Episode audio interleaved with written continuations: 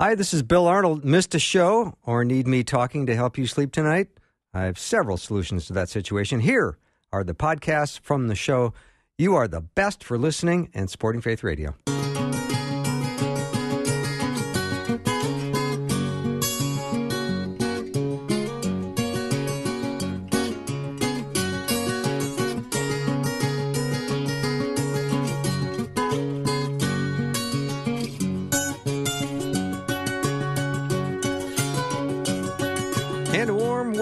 Afternoons with me. I'm Bill Arnold. I'm so looking forward to uh, this hour with you because on Wednesdays, you know, we do the prayer series. We've been at this for quite a while. Dr. Peter Kapsner and I will be hosting uh, a very special guest today. We're going to bring him on in just a couple of minutes. But, Peter, I'm excited for this hour, and we're going to talk a little bit about the power of agreement and intercessory prayer today. Your thoughts?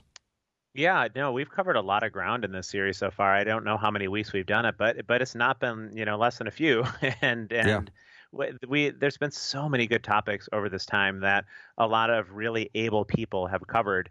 But even as you and I were talking a little bit about this specific show, we haven't really touched very much on what you just mentioned, the idea of agreement in prayer, but then even specifically the idea of intercessory prayer and what happens within the heavens, what happens in the spiritual realm when you have intercessors praying on other people's behalf. So I'm really curious what our, our guest is going to say about that today.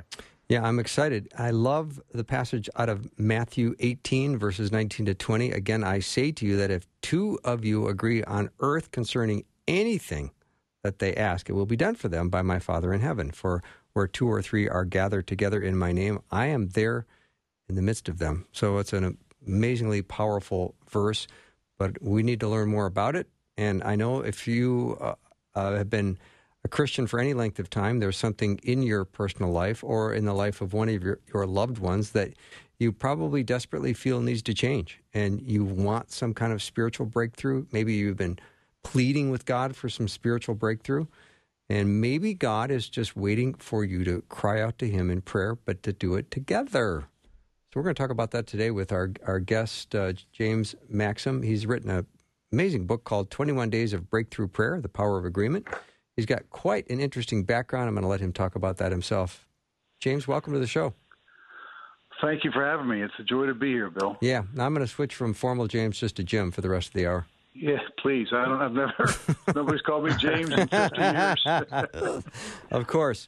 So I want to get to know you a little bit, and I want to first uh, find out um, what uh, about your, your testimony with your, your mom praying for you. This is a powerful way to start. Yeah, Bill. It's uh, I happen to be in the story, but it's really a story of a woman that knew her God. Yeah, a woman that really mm. understood that her God meant everything that He said to her, and that if she would take Him seriously, that there was nothing that she could not accomplish in prayer according to His will because she could do anything that God could do mm. if she would spend the time before Him and take Him at His word. So for me, uh, Bill, it was uh, it's not just an academic or a theological topic. For me, it's reality. I laid in a pool of my own blood with over 300 stitches in my face. I had five tubes in my body feeding me and draining me intravenously. My life as I knew it was over. I was an alcoholic on drugs. I had just gotten out of jail for minor stuff. I started hardcore drugs at the age of 15. And so by the time I was 18, I was a full blown alcoholic. Six out of eight kids in our family are alcoholics.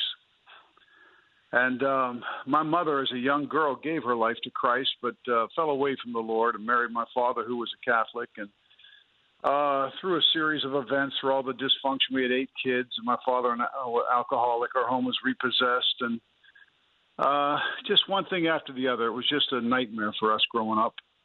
And so, for me, as one of eight, I just knew that I had to make it on my own. And so, by like I said, at 15, I started hardcore drugs. Well, one night I was at a party, and I had done what I do. I had just enlisted in the Marine Corps. It was 1971. My brother just came back from Vietnam. I I knew I could fight. So that was one thing I, I thought I could do was enlist in the Marines and get out of the environment that I was in. And so one night uh, I was at a party and I got so drunk my friend took me home. he got handed he had his girlfriend follow him and handed me the keys and said, "I'll see you in the morning." I said, "Whatever." And I hid on the side of the house until they left.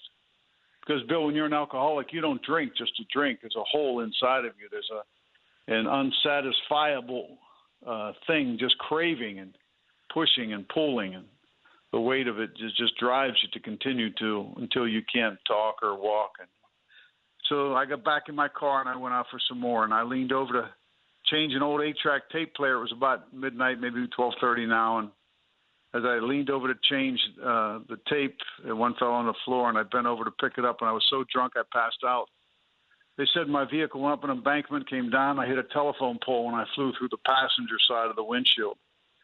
After my face and head went through the glass, the, my shoulders hit the windshield, stopped me, and the weight of my body dragged me back down in the car across the jagged glass and lacerated wow. my face the cops, I don't remember this, but the cops told me my car was on an embankment on a side hill, and they told me when they came into the vehicle, they braced themselves on my face was in the passenger floor compartment.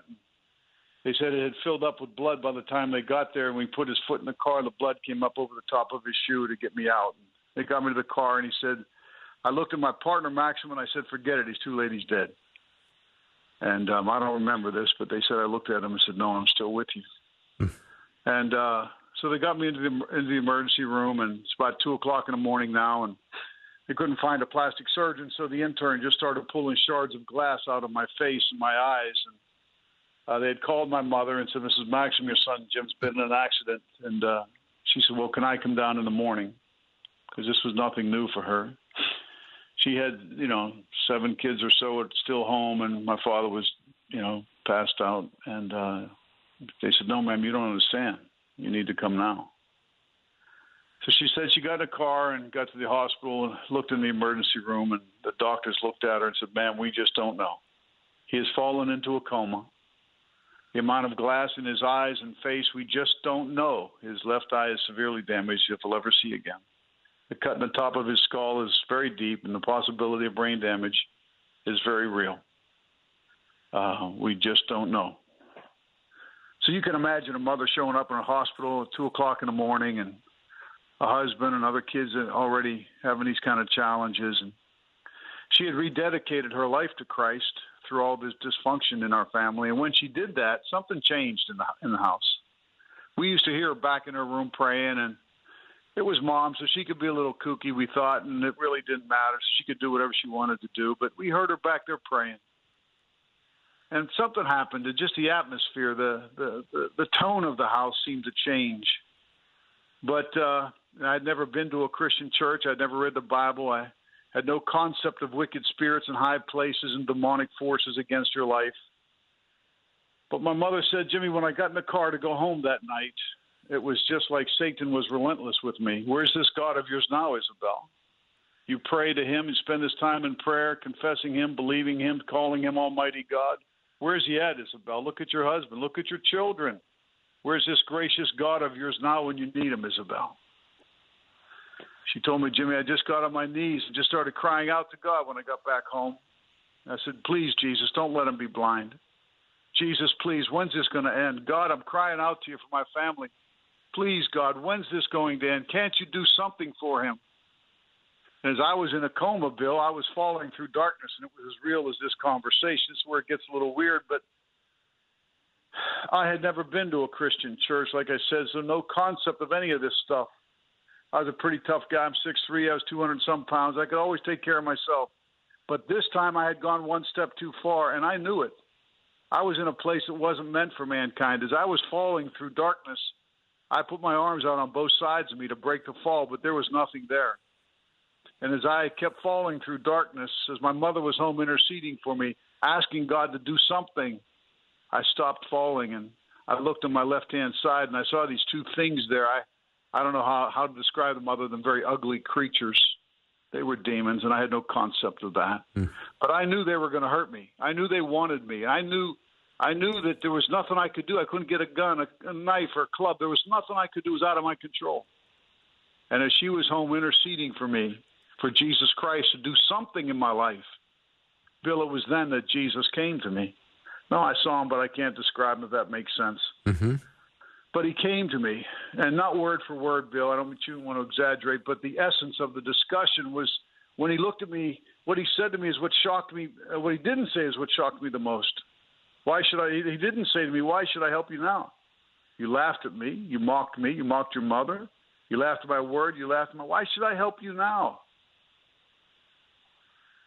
But he didn't say that to me, Bill. What he said to me was, when I looked at him, not word for word, but the impression, Bill, was, Jim, you've been playing around long enough. Do you want to continue? And I said, Jesus, I don't. But what do I got to do? I just prayed that prayer in jail a few weeks ago, and here I am again. God, what do I have to do? In other words, what must I do to be saved? And Jesus looked at me. Well, those two things were standing there. And the odd thing, Bill, the interesting thing to me was I knew what it was to be in trouble and have a friend show up just at the right moment. And when I looked at those two things, it was odd because I knew they were looking at him and they knew who he was. I had no idea that when he died on the cross that he had descended into hell for three days and led captivity captive and gave gifts unto the children. I had no concept of any of that, but they knew who he was because they stopped dead in their tracks. And when Jesus was talking to me, he said, Jim, if you ask me to cleanse you and forgive you, I will. But I won't barge my way into your life. You have to ask me. Jim, if you ask me to be your Savior, if you ask me to forgive you, I will, and I'll live in you. I'll be your best friend, Jim. Hmm. I understood what that was all about. And I knew I needed help. And I looked at him and I said, Jesus, please help me. And Bill, the moment I said that, Jesus, please help me, forgive me, whatever those two things were, they left. And Bill, I woke up a few days later out of my coma in intensive care. I had over 300 stitches in my face. My head was wrapped like a mummy from top down to my neck, and I couldn't talk. My jaw was busted and wired shut, teeth were out of my face. And uh, my mother said, I don't remember this, but she said the first words that I muttered through my broken jaw when I came out of that coma was, "Mom, Jesus is here." Wow, Jesus is here, and she knew. She used to, Bill she if I could if I could hold my, my it was like she held out her index finger to me. She said, Jimmy, when I was crying out to God, she used to hold her index finger out to me just in front of my face. Jimmy, it was like this. I saw God's hand come down and touch your left eye. I saw that. And it was maybe it was just God's way of telling me you're going to be okay, that He's heard my cry.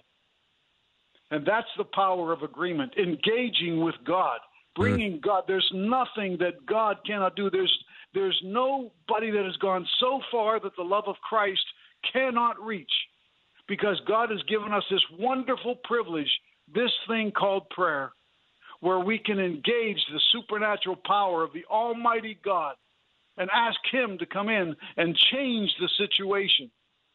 Not because of anything we've done other than to stand in the gap and say, Father, you told me if I pray, you'd listen. And so that's what she did for me. So for me, Bill and Peter, this is not just a theological subject. For me, it's the answer, in my opinion. It's the missing link for the power for the supernatural powerful manifestation of Christ in our services. Our ministry is to uh, is to mobilize the church to begin to intercede for our pastors, their wives and children. Wow. What a start, Jim. Let me take a short break. Amazing. It's an incredible story. Uh, we're going to continue with our guest, uh, Jim Maxim. He's written a book called 21 Days of Breakthrough Prayer. We'll be right back. Dr. Peter Kapsner and I. This is the prayer series. We're so glad you're with us. We'll be right back.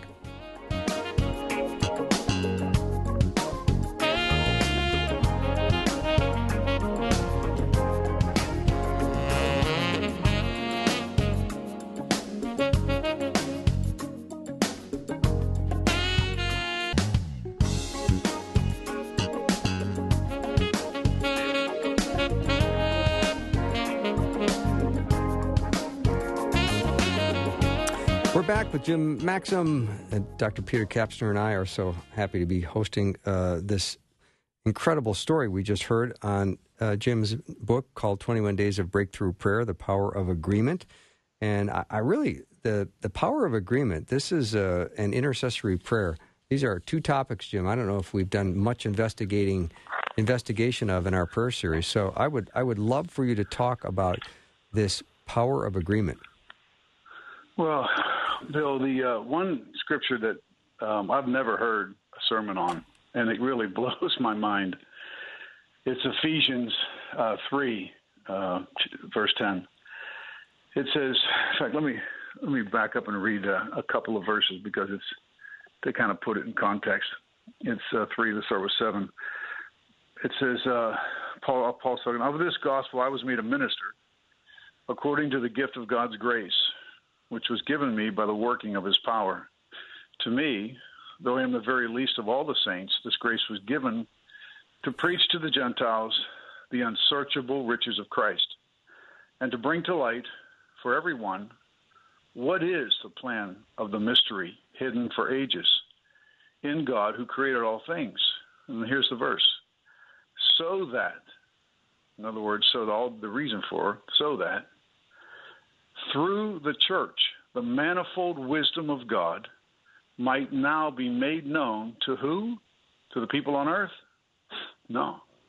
To the rulers and authorities in the heavenly places. In other words, God wants to use his kids to make known to the rulers and authorities in heavenly places his unsearchable riches of Christ. He wants his kids to display his love and his power. Why? I, I don't. I you know that's above my pay grade, but there are there is an unseen world that we fight, and I know that you know we understand that. But if you back up to chapter one in this uh, in Ephesians, and just start with uh, let's say verse 21 far above all rule and authority and power and dominion and above every name that is named not only in this age but also in the one to come and he put all things under his feet and gave him as head over all things to the church, which is body, to the fullness of him. There's a world out there that God wants us to understand. And God has given us um, really the weapons of our warfare. What did Paul say? He said that the he said the weapons of our warfare, the mode of operation for us, the, the way I've designed it for you Christians to be successful in this world the weapons of our warfare are not natural, man made, or carnal, but they are divine weapons for the pulling down of demonic strongholds. And with these weapons, we can bring every negative thought captive to the obedience of the cross. So, the idea of prayer, the idea of the church, the idea of having a prayer partner, the idea of praying. Now, you don't have to have a prayer partner. I mean, if, there's a single mom at home and she's thinking, well, I've got to know, because you have the Holy Spirit there. The Holy Spirit is with you. And He will help you intercede. He will teach you how to intercede. He will walk you through hand in hand. He will reveal to you the, uh, what, what it is and how you are to be successful in this world. And so, this the weapons of our warfare. When I was in the Marine Corps, the first time they gave me an M14, that was very foreign to my. I'd never fired a high-powered rifle before. But by the end of boot camp, we were extremely good at firing that weapon. My question to most of the Christian world is: Do you know where your trigger is? The weapons of our warfare are not natural, man-made, or carnal, but divine weapons for the pulling down of demonic strongholds. And then you match it up with these verses we just talked about, so that to the intent that now the manifold wisdom of God might be made known by the church to who? The principalities and powers in heavenly places. Now, I'm a business guy. Uh, I've been very successful in business. God has blessed me in business. He's taught me how to apply His spiritual principles in business. And it's not for me to just make money, although it's nice and He's allowed me to have a very nice life. He wants to show the world around me the power of Christ in my life. Not just to people, but but to the principalities and powers in heavenly places. I have to have a heavenly mindset. I have to understand when when Paul said that that look, if you're going to be successful in this life, you've got to understand that take the shield of faith and quench all the fiery darts of the wicked one. Now, he said all the fiery darts quench all. Now, when you hear that word quench, it's almost like a dart going into water, or a, a match going away. Psh, you hear it going out. Psh, you hear it going out. Psh, you hear it going out. It doesn't mean the darts are going to stop coming. The thoughts, the negative thoughts that Paul's talking about, when he said that the weapons of our warfare aren't natural, man made, or carnal, but divine weapons for the pulling down of demonic strongholds. And with these weapons, we can bring what? Every negative thought captive. So the idea the principalities and powers in heavenly places, they want to play with our mind. They want to attack our mind. They want to get us off of operating in the spiritual realm. But as a businessman, I understand I'm not about to walk into a boardroom and and and to talk like I'm talking to you guys today. I have to live in in, in the world and understand that. But I want to walk on prayed over ground. I want to start my day in the presence of Almighty God. I mean, He's only God. There's nothing that God can't do. And He can use me to His glory if, if I will humble myself before Him, if I will empty myself before Him, acknowledge His holiness, acknowledge His power, His supremacy, His sovereignty, acknowledge my need for Him, uh, that, I, that if I'm not offending the Holy Spirit of God, if I'm not if I'm not living in sin, if I'm not permitting these principalities and powers to entice me to go against God and live in sin, I mean we've just seen some horrible displays of Christian leadership this last year. Oh, uh, I'm not going to mention any names, but of guys that have been playing around in, in areas that they had no business. And it all gets back to intimacy. Why, Jim, why you're changing? I'm not changing the subject. I'm trying to say this that everything has to do with our intimacy with God. John 14:23 says, "If anyone loves me, he will keep my word, and my Father will love him, and we will come to him and make our home with him." Wow. They will make their home with us. If anyone loves me, he will keep my word, and my Father will love him, and we will come to him and make our home with him. That's prayer, Bill. That is. That's powerful. I love. That's prayer. Yeah, I love the the verses, and I love the uh, surrender that you're doing every day, and that's an important reminder to all of us. Yes, Bill. I my heart is wicked. I know where I could be this afternoon or this evening. Mm-hmm. I know where I could be, Bill. Yeah. Yeah. All right. We've got a bunch of questions for you. Uh, we're going to take a little break, though, right now, because we're already at a break time. And uh, Jim's book is called 21 Days of Breakthrough Prayer. And I want to get to how do we how do we start that process of getting to breakthrough prayer? We're going to talk about that. And I know Peter's got some questions when we come back. Thank you so much for uh, listening. If you got a question or you need something clarified, you can send me a text to 877 933 2484. Again, 877 933 2484. We'll be right back.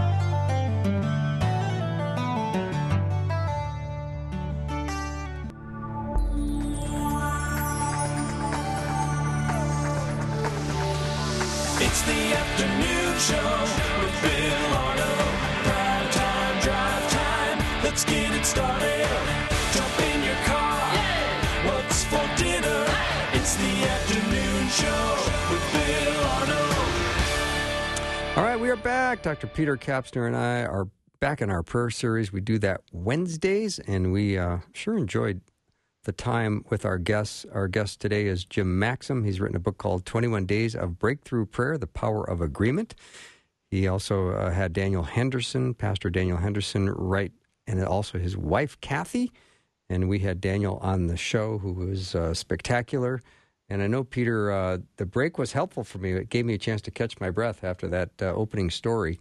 And I know you got a question for uh, Jim, so I'll let you. Uh, I'll let you go next. Yeah, boy, it was interesting to listen to the, all of the the stories there, Jim. Too, and my mind was racing with a series of questions. I think specifically because we don't often talk about how our prayers affect things in the spiritual realm in the way that you so easily and elegantly described. And I'm curious if you can say more about maybe a couple of things. And and one is how do do, do we underestimate maybe a, a, bit of what's going on in the spiritual realm and how it impacts us as believers? Maybe that's just the, the only question that I would have to ask in terms of our thought life, in terms of our relationships, in terms of how we do our date. Are we just maybe dulled a bit as to what's going on there? And how would you describe what does happen then? Well, that's a great question, Peter, and, and um, I'd like to make a statement uh, that, that will start my answer, and that is prayer has become unattractive to Christians. Jim, what are you talking about? How can you say something like that? well, when's the last time you've been to a corporate prayer meeting at a church? Most churches don't even have prayer meetings anymore. Most pastors don't have prayer meetings anymore. And the reason for that is well, uh, there's a lot of reasons, and it gets into your question.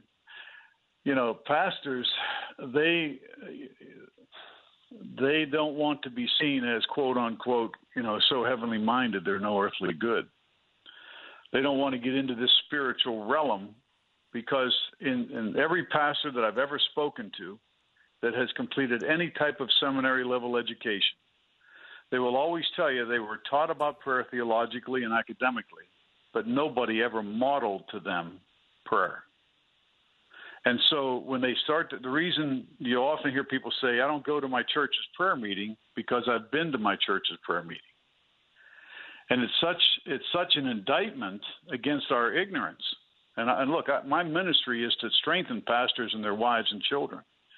Our, my ministry is to mobilize the body of Christ to intercede for our pastors, their wives, and children. So I'm not putting down pastors. Please don't I don't mean to come across like that. I'm just you asked a question, and here's the answer. Take a take a listen to Jude 22. It says, "Have mercy on those who doubt, save others by snatching them out of the fire. To others show mercy with fear, hating even the garment stained by flesh." Snatching them out of the fire. We have the ability to do what? To snatch someone out of the fire. That's what my mother did for me. How about 2 Timothy 2 24? It, it says, um, And the Lord's servant must not be quarrelsome, but be kind to everyone, able to teach, patiently enduring evil, correcting his opponents with gentleness, that God may perhaps grant them repentance, leading to a knowledge of the truth, so that they may come to their senses and what? Escape from the snare of the devil after being captured by him to do his will. Paul said the weapons of our warfare are not natural, man made, or carnal, but divine weapons for the pulling down of demonic strongholds. And with these weapons, we can bring every negative thought captive. What keeps people away from Jesus? Negative thoughts. Thoughts about God doesn't love them, God's up in heaven with a hammer ready to get you. Negative thoughts, incorrect thinking. I mean, I'm an evangelist, I, and there's I can't thank God enough for the way I've seen Him use me to bring souls to the cross in the most unbelievable situations, whether it was in a boardroom or whether it was in a in a cell in prison. But people are held captive by the devil to do His will. Listen to that verse. Leading to a knowledge of the truth, so that they may come to their senses and escape from the snare of the devil after being captured by him to do his will. How are we going to bring people to the cross if we don't do it supernaturally. I can't bring I cannot lead somebody to Christ. Only the Spirit of God can bring someone to Christ. But he the Holy Spirit's going to use me and the more educated I am of the spiritual world, the better, the more successful I'll be in the natural world. Now, uh, and I'm not a, I'm not a, you know, a name it and claim it guy. I'm not a, I don't go into that faith message stuff and all that. But, but there's a component to having faith in God, exercising it against the spiritual world. Understanding that Satan has a plan against me. The weapon, what does it say about the shield of faith? You can take the shield of faith and quench all the fiery darts of the wicked one. So there is a complete world out there that most, not most, let me back up, a complete world out there that the Christian world needs to hear more of. What are you saying, Jim? The devil's on every corner. That's what he wants. That that's the message Satan wants, because it's not you know it's not a uh, it reduces the supernatural to gimmicks. It reduces the supernatural uh, truth to something that nobody really can get their head around, so they ignore it. Um, I don't know if you've ever been to the Brooklyn Tabernacle on a Tuesday night, but you got to get there early because it's their weekly prayer meeting. And if you don't get there early, there's not a seat in the house. And uh, if God said, if my people who are called by my name would build big buildings, raise lots of money, wear skinny jeans, have smoke machines, and get their PhDs, they can do it all on their own. And me and Jesus and the Holy Spirit can sit back in heaven and chill. I'm being facetious, and I don't mean to be cute.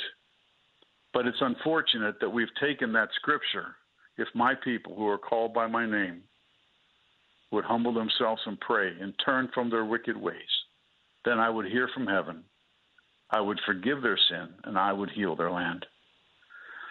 Peter, the idea that God is holy and the idea that we can approach him, the very first thing our Father did when Jesus died on the cross was he tore the veil of the temple from top to bottom so that you and I would have access to him. You and I could come to him. You and I could empty ourselves before him. You and I could ask him, as Jesus said, ask, no longer do I call you servants, but friends, so that you can go to the Father and ask the Father whatever you want. And my Father will do it for you because he loves you that scripture, three, uh, Ephesians 3.10, to the intent that now the manifold wisdom of God might be made known by the church, God's kids, to the principalities and powers in the heavenly places. We must learn where our triggers are in the spiritual world. We must learn what God meant when He said, If my people who are called by my name would pray. Prayer has been reduced to an, uh, an uh, an unattractive, unintellectual subject by the demonic world to keep us away from praying. That's why most Jim, churches don't pray. Yeah, yeah, yeah, and and having been in seminary for a number of years, both uh, going for cramming my four-year degree into at least five years, but also teaching in seminary as well, we didn't talk a lot about prayer, and and especially not in the way you're describing it in the realm of the spirit. And I'm wondering if I was listening today and, and wasn't familiar with how to pray in some of those ways related to interacting in the spiritual realm. Do you just have some basic steps that you can invite people into to engage in that kind of way? Because I think people are understandably a little bit fearful to start with that because it can feel maybe they'll they'll feel a bit loony or they'll feel like, gosh, I'm just making stuff up. But what would right. be some really just easy equipping steps for any individual to start engaging in the realm of the spirit? Well, um, the Bible tells us the Holy Spirit will help us. He will teach us to pray. Likewise, the Spirit helps us in Romans 8:26. Likewise, the Spirit helps us in our weakness, for we do not know what to pray for as we ought to. But the Holy Spirit Himself intercedes for us with groanings too deep for words. All right, what does that mean? Father, in the name of Jesus, I'm before you today. And Lord, you see Billy. I've been praying for him for six years. God, I love him. I care for him. But Father, you said, Lord, that I could take the shield of faith and put it over top of Billy, and that I could quench all the fiery darts that are against him from causing him to think thoughts about Jesus that just aren't true. So, Father, I'm asking you in the name of Jesus. I'm going to pray God's word, Peter. Listen to how I'm going to do it. I'm going to, Father, you, Lord, you said you gave me these weapons, that the weapons of our warfare aren't natural, man made, or carnal. But Father, you told me that if I would pull my trigger on my weapons, that if I would lift up Billy to you, God, that you would bring down the negative forces that are against him. You would break the demonic stronghold against him. Lord, you said in Jude 23, have mercy on those who doubt, save others by snatching them out of the fire. To others, show mercy with fear, hating even the garment. Father, I'm asking you, Lord, to snatch Billy out of the fire. God, this is your word. I'm just praying your word back to you, Father. So, Lord, I'm asking you, please, in the holy name of Jesus, God, you see, Father, Lord, your word in 2 Timothy 2.24 says that Satan has him captive to do his will. So, God, please release Billy from Satan's, Satan's captivity. Please, God, break the stronghold, whatever it is, Father. I don't know what it is, God, but Holy Spirit, you do. Father, please use me, God. Don't let me go another day without, don't let me go back to sleep when you come in my room anymore, Father. Let me get out of bed and take up my position as an intercessor for the church of Jesus Christ. please, Peter, it's all about honesty. It's just talk to your dad. Paul, there are eight places in Scripture that I find where Paul asked people to pray for him. And one of them was 2 Corinthians 1 10 to 11. It says, Who delivered us from so great a death and does deliver us, and we trust, and yet will deliver, but you also helping together, helping us together by your prayers for us. We don't understand. The average guy in the pew, Peter, it does he feels like a second class Christian. If he's not a pastor, an evangelist, or missionary, uh, what am I? I'm yeah. just a we don't understand that what we do on a daily basis, if there's one thing that we can do, and that's intercession. And, and I, you know, uh, look, I use the word intercession for you, and and uh, because you understand it, and and Bill, and I understand that most business guys out there listening, or perhaps people in their car home, well, I'm not an intercessor. All right, then take the word intercessor away. Would you like to help, would you like to get engaged with the Holy Spirit to bring your loved ones to Christ? Would you like to work with God? Do, would you know that God wants you to work with Him every day? Yeah, God, God doesn't need you. He chooses us. Hmm. He chooses to work through us. There's nothing that God needs from me other than my obedience. God chose to do it this way. And he chose, and you know why, in my opinion, Peter, he chose prayer and why it's nothing. Um, and I thank you for asking, well, Jim, how do I get started? go. Corrie Ten Boom used to say, "Hey, have an appointment with God and keep it. Ask God to help you to pray. Just have a prayer list, but maybe list people that you know that don't know Christ. Write them down. People that are, are that hey, hey, pray for me. My son's in jail. Write it down, and then take those before God, and ask God. Say, God, would you wake me up tomorrow? Father, I want to I want to be I want to be successful in my Christian life, Lord, and I want to be used by you. I'm not going to preach a sermon or maybe I won't even ever teach a Bible class in Sunday school. But God, I can pray. I can do what Jim's mother did. My mother never spoke anywhere, never did a class, nothing. But because she knew her God, and all what she did was she took me before her God. Satan was relentless with her but she took me before God. And because she took God at his word, Peter, and all she did is and my my I guess the greatest thing I could say, Peter, to start is just pray the scriptures back. Just pray the scriptures back to God. Remind God of His Word. Like you, you, Bill started the program by Matthew 18, 19. Father, you said that if two of us on earth agree as touching anything in my name, it shall be done for them, my Father which is in heaven. Well, how about all the other verses too? First, First John, this is the confidence we have in God. That if we ask God anything according to his will, we know that he hears us. And if he hears us, we know that we have the petitions that we desired of him. Put it before God. Hmm. Say, God, this is your word. Father, Billy needs to be saved. God, you you know you you sent your son to die for Billy, or let's pretend it's a, a financial need that you have. Let's pretend you you can't you're you're looking for a job and, and you're just you're, you're asking God to open the doors. Well, I'm convinced. I am convinced that God gets excited when his kids take him at his word. That's why I said earlier, Peter, and I've not been to seminary, and I've never heard of, of scripture, never heard a sermon on this Acts or Ephesians three ten. To the intent Neither that now the, yeah, yeah, it's crazy. Yeah. To the intent that now the manifold wisdom of God might be made known by who? by the church to who? The principalities and powers in the heavenly places. You would think you would think it would say God's going to do this thing to make known by his church and through Jesus Christ to the world that Jesus Christ is the savior of mankind. Well, yeah, we know know he's going to do that, right? But what what is this what does it say in the verse before that? Verse 9 says to make and to make all see what is the fellowship of what? The mystery, which from the beginning of the ages has been what?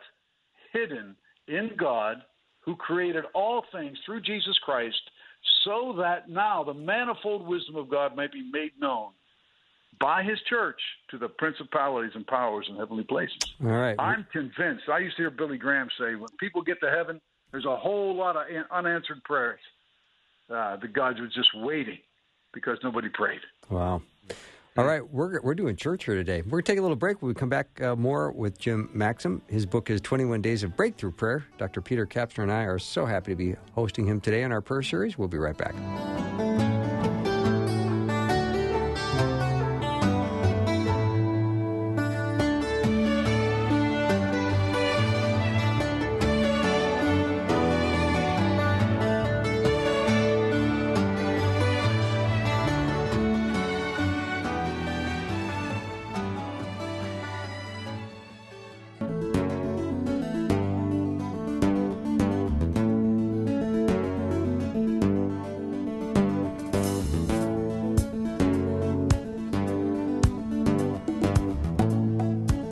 Back with our prayer series. Peter Kapsner and I are so glad to have Jim Maxim on the show today. He's the author and speaker and of 21 Days of Breakthrough Prayer.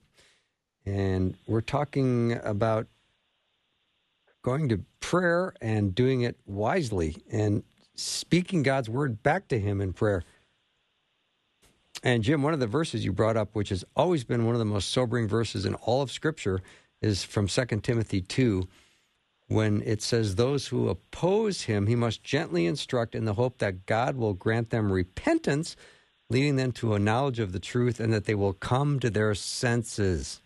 Yes. I pray for people to come to their senses. And then this next verse is so sobering and escape the, from the trap of the devil who has taken them captive to do his will. Yes. Yikes. So the stronghold yeah. is out there, and we have to pray that, that, like you say, that he will be released from this stronghold. Yeah, yeah, and here's a here's why uh, a lot of churches uh, don't have prayer meetings anymore because they begin to focus on the devil, and it gets goofy, it gets unscriptural, it gets you miss the point. The point of that is to understand that the devil's real, and his his dominions are real. His power is real to those who don't know Christ his power against the church is real, just not it doesn't have to be successful. Um, but you pray God's word back to God. You honor God. In other words, the effectual, fervent prayer of a righteous man accomplishes much. The effectual, fervent prayer of a righteous man. What is he talking about? The effective, the effectual, fervent. Well, my effectiveness is based upon my, under, my is upon correct thinking my effectiveness uh, of being in any subject in the world. I'm going to be effective. Uh, Peter, you said you went to seminary, so you're, you're, you went to seminary so that you could dis, uh, dissect the Word of God in the proper way and learn more about it and do it the right way. Well, that's that's what James is talking about. The effect, the effectual, fervent prayer of a righteous man accomplishes much. What's he talking about? Well, Bill, that scripture you just just quoted it's very real. Satan has people captive to do his will. So, how do we uncaptive them? How do we get them uh, unchained from him? Well, we have to use the weapons that God gave us. The weapons of our warfare aren't natural, man made, or carnal, but divine weapons for what? Pulling down of demonic strongholds. And with these weapons, we bring every negative thought captive. So when I, so instead of focusing on the devil, just acknowledge that he's real. Just acknowledge, quote that scripture you just read. Satan's got him bound. But I'm not going to worry about you, Satan. The last, I'm not, I'm not going to disrespect him. You know, in the, in, in the book of Jude, when Satan went after the body of Moses, God said he sent Michael. What did Michael say to him? He dared not say a railing accusation against him. He simply said, The Lord rebuke thee, Satan. He knew the hierarchy in the spiritual world. Mm-hmm. Mm. He knew it. Yeah. And, and when he stood, yeah, when he stood in front of Satan, he said, "Man, I'm not going to hassle with you. I don't have to. The Lord rebuke you." Yeah, Jim, in Ephesians six twelve, for our struggle is not against flesh and blood, but against the rulers, against the authorities, against the powers of this dark world, and against the spiritual forces of evil in the heavenly realms. Yes. And so, how do we combat those things? Well, we don't have don't we don't need to waste our time communicating with them. You know, I'm going to acknowledge God's authority over somebody. I'm going to pray God's word over somebody. I'm going to get as many scriptures as I possibly can, uh, and I'm going to pray those scriptures uh, uh, over that person. And I'm going to re- not remind God, that's the wrong word. I'm going to honor God by using his word back to him. And when I say these words out loud in the spiritual realm, something happens. That's what we miss. And Peter, you were asking me earlier, how do we do that? Well, when we say these things out loud, out loud, the spiritual realm hears us. What that verse you just quoted, Bill, is so powerful. And then it gets it gets it it ties back to this one in Ephesians 3:10 to the intent that now the manifold wisdom of God might be made known by the church to who? The principalities and powers in heaven. In other words, I'm serving notice on them. In the name of Jesus Christ, Satan, release Billy. God, I'm just honoring your word. Father, I'm not going to spend my time talking to Satan, but God, I'm going to honor you. So, Father, please bring down the dominions. Lord, Lord, release, release, take Satan's power off of Billy, please, God. Father, I don't this drug and this alcohol abuse, this emptiness he has in his soul. Father, Satan's using that to, to destroy him. God, please bring this down in Billy's life. Father, your word says this. Then boom, I might quote four scriptures. Mm-hmm. I, I always get back to the word because the word, the word, that's where the power is, not in my words. And I don't want to get emotional. I'm a human being, so yeah, my personality is going to manifest. Okay, uh, and yeah, I'm good with my words. I have a, God's given me a, a, a great gift of verbally speaking. I understand that, but it's for His glory, and I don't want to use my emotions and get emotional without the word. I have to quote the word. My personality is going to manifest, but uh, the word, the word has to come out of me. It's the word. It's the word. It's the word. And so my the reason um, like Daniel Henderson teaches pastors how to have spirit led, scripture fed, worship based prayer meetings that people actually want to come back to. Hmm. Why? Because they're spirit led, scripture fed, worship based prayer meetings. We focus on God's word, we worship God, and we let the word loose. Hmm. We turn Jim, we have just uh, we have just over maybe a minute left or so. I'm just wondering if, uh, in that minute or so, you could take a second to pray for our listeners, pray for the, the church and our and our country. We've often closed our series in prayer. It'd be great to have you pray for us if you wouldn't mind. Sure. Thank you, Father, Lord. Jesus answered the disciples when they said, "Lord, teach us to pray." The first thing he said, Father, was, "Boys, say this: Our Father who art in heaven, hallowed be your name." Father, we hallow you. Father, we bless you and praise you. We thank you, Lord. We bless you. Father, we magnify you for America. Father, we thank you for our land. We thank you for the homes that we live in, the, the areas that we live in. We thank you, God, for the health that you've given to us. We thank you for the government of the United States, Father. Father, we thank you for the freedom that you've given us all these years. And Lord, it seems to be as if the Satan wants to take away this freedom even more intensely than ever before. So, Father, in the name of Jesus, forgive us, please, God. Father, forgive us for not praying. Father, in the name of Jesus, Bill and Peter and I, we stand before you, God, on behalf of the church of Jesus Christ. We ask for forgiveness, Lord. Father, forgive us for our lack of prayer. Forgive us for wanting to do it on our own. Forgive us, God, for getting off in these leadership tactics and all this other nonsense without prayer, Father. Father, please forgive us. Please, God, in the name of Jesus Christ, forgive us, Lord. Forgive us. Lord, your word says that if my people who are called by my name would humble themselves and pray. Father, we humble ourselves. We acknowledge you, God, that you are the Lord of lords and the King of kings, Lord Jesus. Holy Spirit, we bow before you. Lord, we prostrate our spirit before you. God, we humble ourselves before you. We acknowledge we have nothing, Lord, to offer anybody but you. Lord, please, please, God, stir the church in America. Please, God, stir the church. Wake up your bride. Bless our pastors and their wives and children. Bless them, God. Please ignite them once again to come before you, to cry out to you, God, for your power, for your manifestation, God, in their services. Help our pastors, Lord. Please protect their wives and children. Destroy any demonic strategy against them. Please, God, anything that Satan has against our pastors and their wives and kids, Please, God, destroy it. Reveal any evil against their children, Lord, that their parents would see it. Amazing. That's our time. Thank you so much. Have- Thanks for listening. Programming like this is made available through your support. Information available at myfaithradio.com.